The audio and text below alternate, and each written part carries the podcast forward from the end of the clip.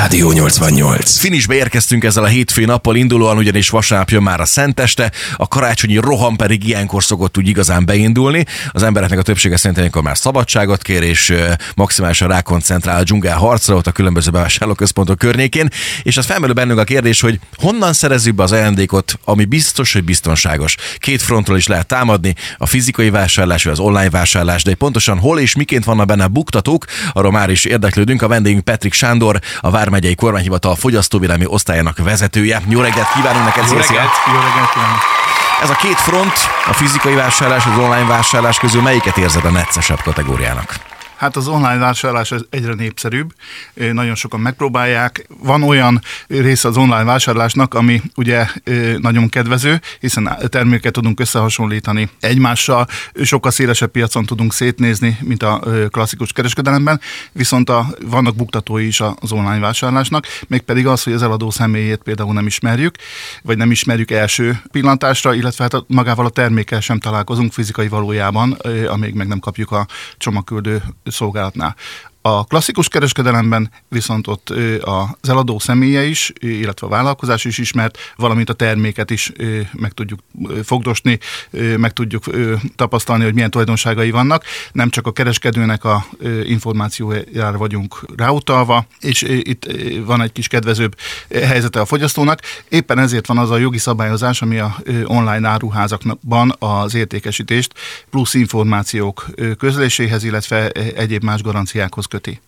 Szerintem egyértelműen kijelenthetjük azt, hogy tízből, nem tudom, nyolc ember biztos, hogy nem olvassa el az általános szerződési feltételeket, nem olvassa az apróbetűs részeket, amit kötelezően ki kell pipálni vásárlásod, az bepipáljad, annék, hogy átolvasta volna, pedig ez szerintünk, meg gondolom szerintetek is, nagyon-nagyon fontos lenne. Így van, hiszen rengeteg olyan információ van az általános szerződés föltételekben, amely a vásárlás menetét is befolyásolja, illetve olyan döntésekre készíteti a fogyasztót, hogy esetleg eláll a vásárlástól, mert nem megfelelőek neki a vásárlás föltételei.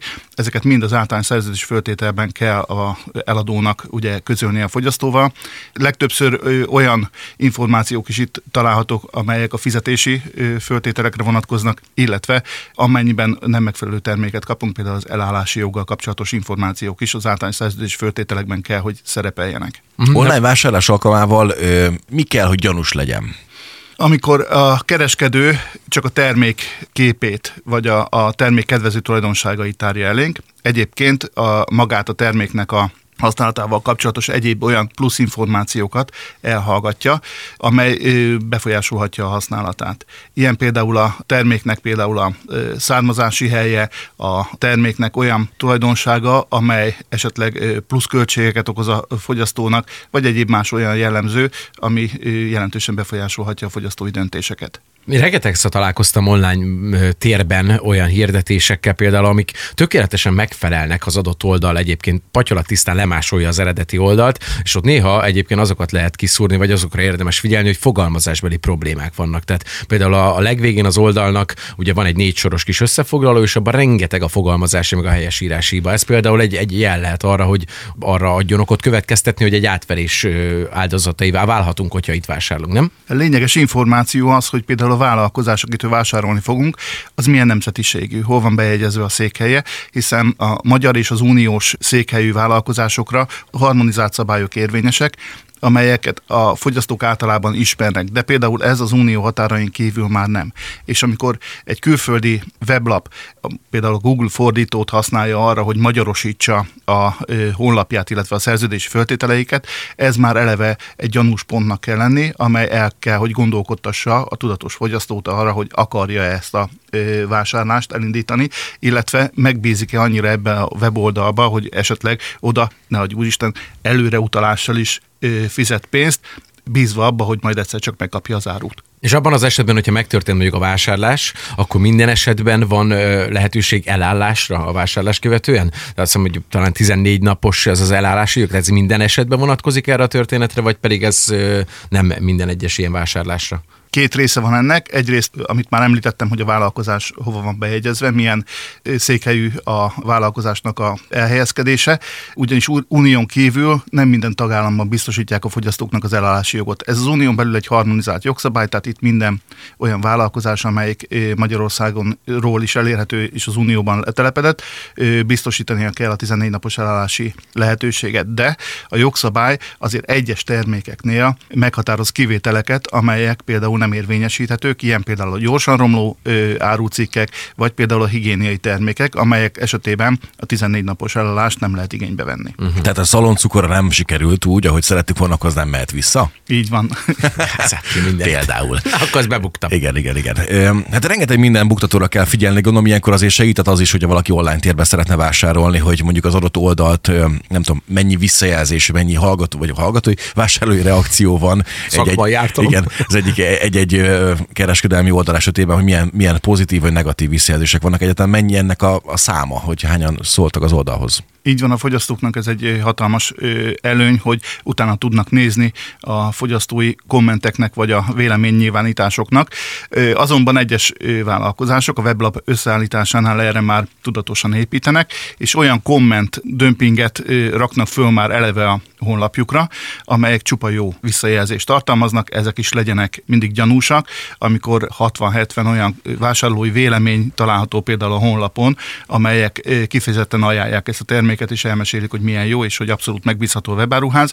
Egyébként a Fogyasztóvédelmi Hatóság ezt is ellenőrzi, ezeknek a fogyasztói véde- véleményeknek is, amik megjelennek a honlapon, meg kell felelniük a jogszabályi előírásoknak, tehát nem lehet például a negatív véleményeket kivenni ezekből a fogyasztói visszajelzésekből, mert az is megtéveszti a fogyasztót, hogyha csupa jókat rak a vállalkozás.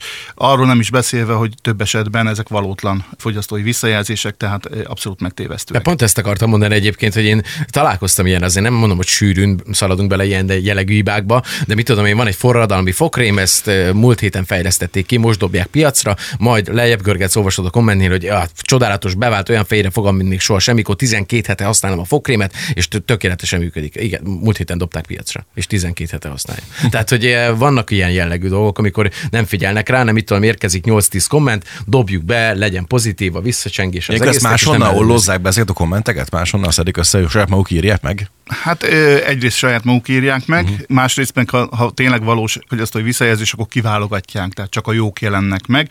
Egyébként érdemes ilyen esetekben más webfelületen is utána nézni a fogyasztói véleményeknek, mert lehet, hogy egy teljesen más oldalon egészen más csengésű fogyasztói visszajelzéseket fogunk találni a vállalkozással szemben. Mi van akkor, hogyha már megvan a baj? Tehát mi most mi ott tartunk, hogy rendeltünk a ajándékot, de valamilyen ott neki főleg nem jött meg. Akkor mit kell csinálni? Aztán beszélünk arról is, amikor megjött.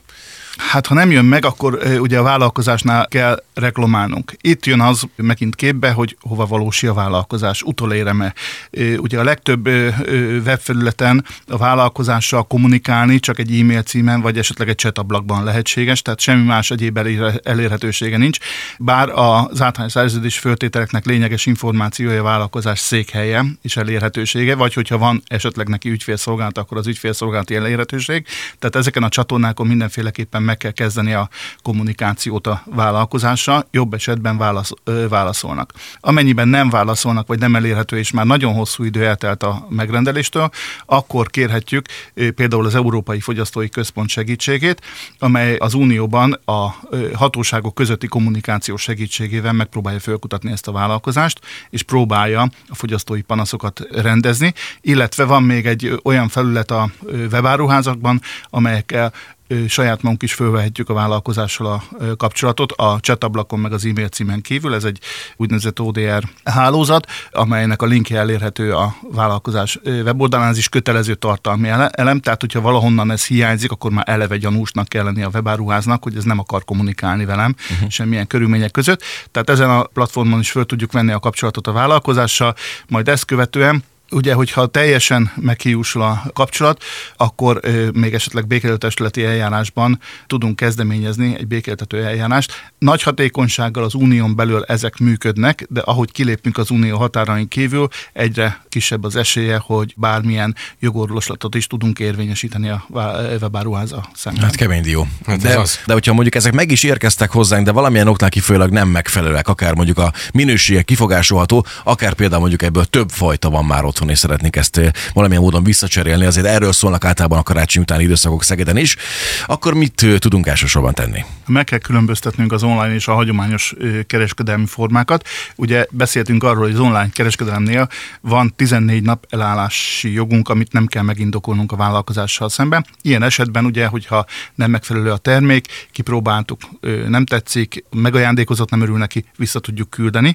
Itt tudni kell azt, hogy a visszaküldés költsége a fogyasztót terheli. Tehát a vásárlási költséget vissza kell, hogy a vállalkozás fizesse, illetve a kiszállítás költségét, de a visszaszállítást azt a fogyasztónak kell állnia. Így jön megint az általános föltétel, hova kell visszaszállítatni a terméket. Egyáltalán Magyarországon van-e az a hely, ahol visszaveszik, vagy a vállalkozás székhelyére kell, ami teszem azt Ázsiában található valahova. Tehát van olyan helyzet, amikor esetleg többe kerülhet a visszaszállítási költség, mint a terméknek maga a vételára is. Tehát erre kell nagyon figyelni. A klasszikus áruházi vásárlásoknál, amikor személyesen van jelen a fogyasztó a termék megvásárlásakor, ha nem megfelelő minőségű a termék, akkor természetesen reklamálhatunk, a megszokott minőségi kifogásunkat bejelenthetjük, de ha például csak a mérete nem jó, vagy többet vásároltunk belőle, vagy egyéb más esztétikai kifogásunk miatt nem jó a termék, akkor viszont hagyományos kereskedelemben nincs lehetőségünk indoklás nélkül elállásra. Ebben az esetben viszont a vásárlást megelőzően kell a kereskedővel tisztázni azt, hogy esetleg téves vásárlásnál milyen lehetőségünk van. Vissza fogja tőlünk vásárolni a terméket, vagy esetleg biztosítja a cserét, vagy, vagy levásárlási lehetőséget, tehát ez mind-mind a hagyományos üzletekben a, keres, a vásárlást megelőzően a kereskedővel kell tisztáznunk. És ez minden esetben blokk bizonylat. Így van, az, az, a, az a reklamációnak, illetve hát az egyéb, egyéb más uh-huh. igény érvényesítésnek az alapbizonylata a fizetési nyugta, hiszen annélkül a vállalkozás elutasíthatja az összes igényünket. Tehát én most a Rolandnak veszek karácsonyra valamit, ne. ajándékban nem fogok külön menni, de De jó ide, ide nem veszek. folytasd, de ha vennék, akkor nálam a blokk, te megkapod azt a valamit, ami neked nem tetszik, vagy abban van tíz darab, és azt vissza kéne vinni, akkor mindenképpen én vissza kéne kérnem tőle ezt a meglepetés, mert nem akkor, hogy meg tudja, hogy mennyibe került, hogy akciósan három forintba került végre de valami. vissza is adnám, ez egy Milán mezlemelés, de föl ne venném, az biztos. Tehát akkor ő, ő, nem tudja, tehát ő másképpen nem tudja, mint hogy a blokknak a birtokában érvényesíteni ezt a fajta jogait. Tehát ez vagy odaadom a blokkot és észreveszi, mennyibe került, vagy visszakérem a terméket, és majd intézem helyette. Ez így van, e, a blokk minden esetben szükséges, el kell dönteni, hogy most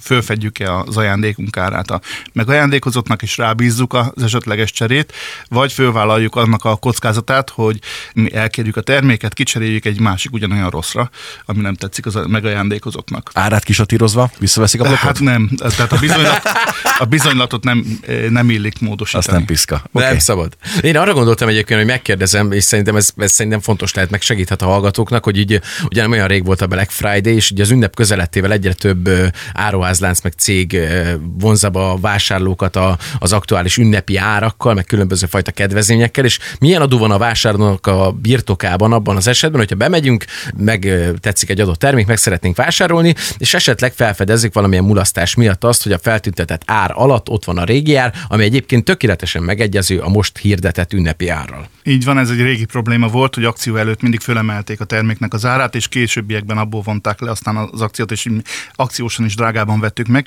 Erre egy vadonatúj jogszabályi előírások ö, léptek hatályba, ami azt jelenti, hogy leszabályozta a jogalkotó, hogy most már akciót a vállalkozás csak úgy hirdethet meg, hogyha az akció mértékét a az akciós időszak kezdő időpontját megelőző 30 nap legalacsonyabb árából számítja, tehát most már elvileg a vállalkozás nem teheti meg azt, hogy két nappal az akciót megelőzően fölemeli 50%-kal a termék árát, majd abból ad 20%-ot, és úgy írja ki, hogy ö, 20%-kal olcsóbb a termék, holott tulajdonképpen 30%-a drágábban kerül a fogyasztóhoz. Ez egészen elképesztő, és szerintem azért az elején, amikor elindult ez, akkor ez egészen jellemző volt itt. Szinte biztos, hogy benne. biztos De ezt, benne, különben ezt ti hogyan tudjátok ellenőrizni?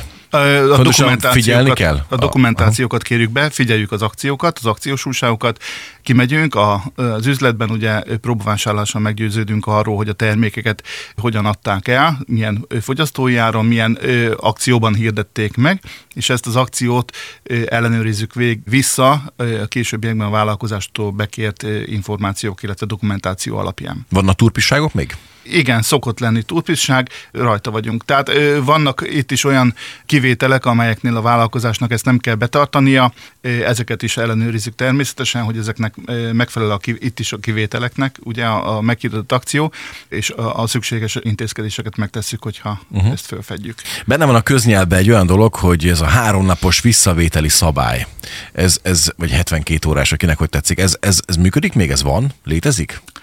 Abban, ahogy a közhiedelemben elterjedt, abban a formában nem. Hát az előbb már említettem, hogy klasszikus kereskedelmi vásárlás esetében nincs lehetőségünk csak úgy elállni. Tehát csak minőségi kifogás esetében van helye reklamációnak. Ez a háromnapos csere, ez valószínű, hogy a kötelező jótállás alá tartozó termékeknél előírt, háromnapos csere szabályból származik, ami azt jelenti, hogy egy kötelező jótállás alá tartozó terméket megvásárolunk, és az a vásárlást követő 72 órán, három napon belül meghibásodik, akkor a vállalkozásnak nincs lehetősége arra, hogy javítsa, hanem ugyanolyanra cserélnie kell, amennyiben ugyanolyanra nem tudja kicserélni, akkor a vételárat kell visszafizetni. De ez mondom csak eh, minőségi kifogással érintett termékre és csak a kötelező jótállásos termékekre vonatkozott. Általában úgy, ahogy a közhiedelemben elterjedt, ilyen alapja nincs, tehát nincs lehetőségünk három napon belül meggondolni magunkat a vásárlással kapcsolatban. A, kül- a különböző áruházakban a pénztáratnál kiírt, hogy vásárlás után, vagy pénztártól távozás után reklamációt nem fogadunk el, az, az mire vonatkozik igazából? Mert én utána is reklamáltok, hogyha ilyen jellegű probléma van, minőségbeli problémám, nem? Abszolút. De mik ezek a táblák, nem értem. Nincs létjogosultság ennek a kiírásnak, hiszen a jogszabályok folyamatosan biztosítják a fogyasztóknak a reklamációt, illetve panasztételi jogot. Tehát egy ilyen fölirat nem jelenti azt, hogy a fogyasztót nem illeti meg egyébként későbbiekben a panasztételi vagy egyéb más észrevételi jog. Ez valószínűleg, hogy a készpénz fizetés visszaadással kapcsolatosan történő elszám, utólagos elszámolásra vonatkozna, hogy 5000-est adtam, 2000-et kaptam vissza. Tehát ezeknek a vitáknak a, a lezárását vagy kiküszöbölését jelenteni, de nincs létjogosultsága, mert minden esetben a fogyasztónak reklamációhoz való joga, sőt a vállalkozásnak ezt amennyiben szóban történik a fogyasztói panasz bejelentése, és nem tudják a helyszínen orvosolni, akkor ezt a vállalkozásnak írásba is kell rögzíteni, tehát panasz jegyzőkönyvet kell fölvenni a vállalkozásnak erről. Hát szerintem rengeteg sok mindent megtudtunk így a karácsony közelettével, úgyhogy ezekre érdemes odafigyelni akár online vásárlásnál, akár pedig a fizikai értelembe vett klasszikus formában lévő vásárlások során. Igen, legyünk mindig nagyon résen. Petri Sándor pedig nagyon szépen köszönjük, ezeket elmesélted, és kevés munkát kívánok nektek, meg, meg boldog karácsonyt előre is. Boldog ünnepeket, köszönjük, Köszönöm hogy szépen a lehetőséget, viszont kívánom. Ez a Rádió 88.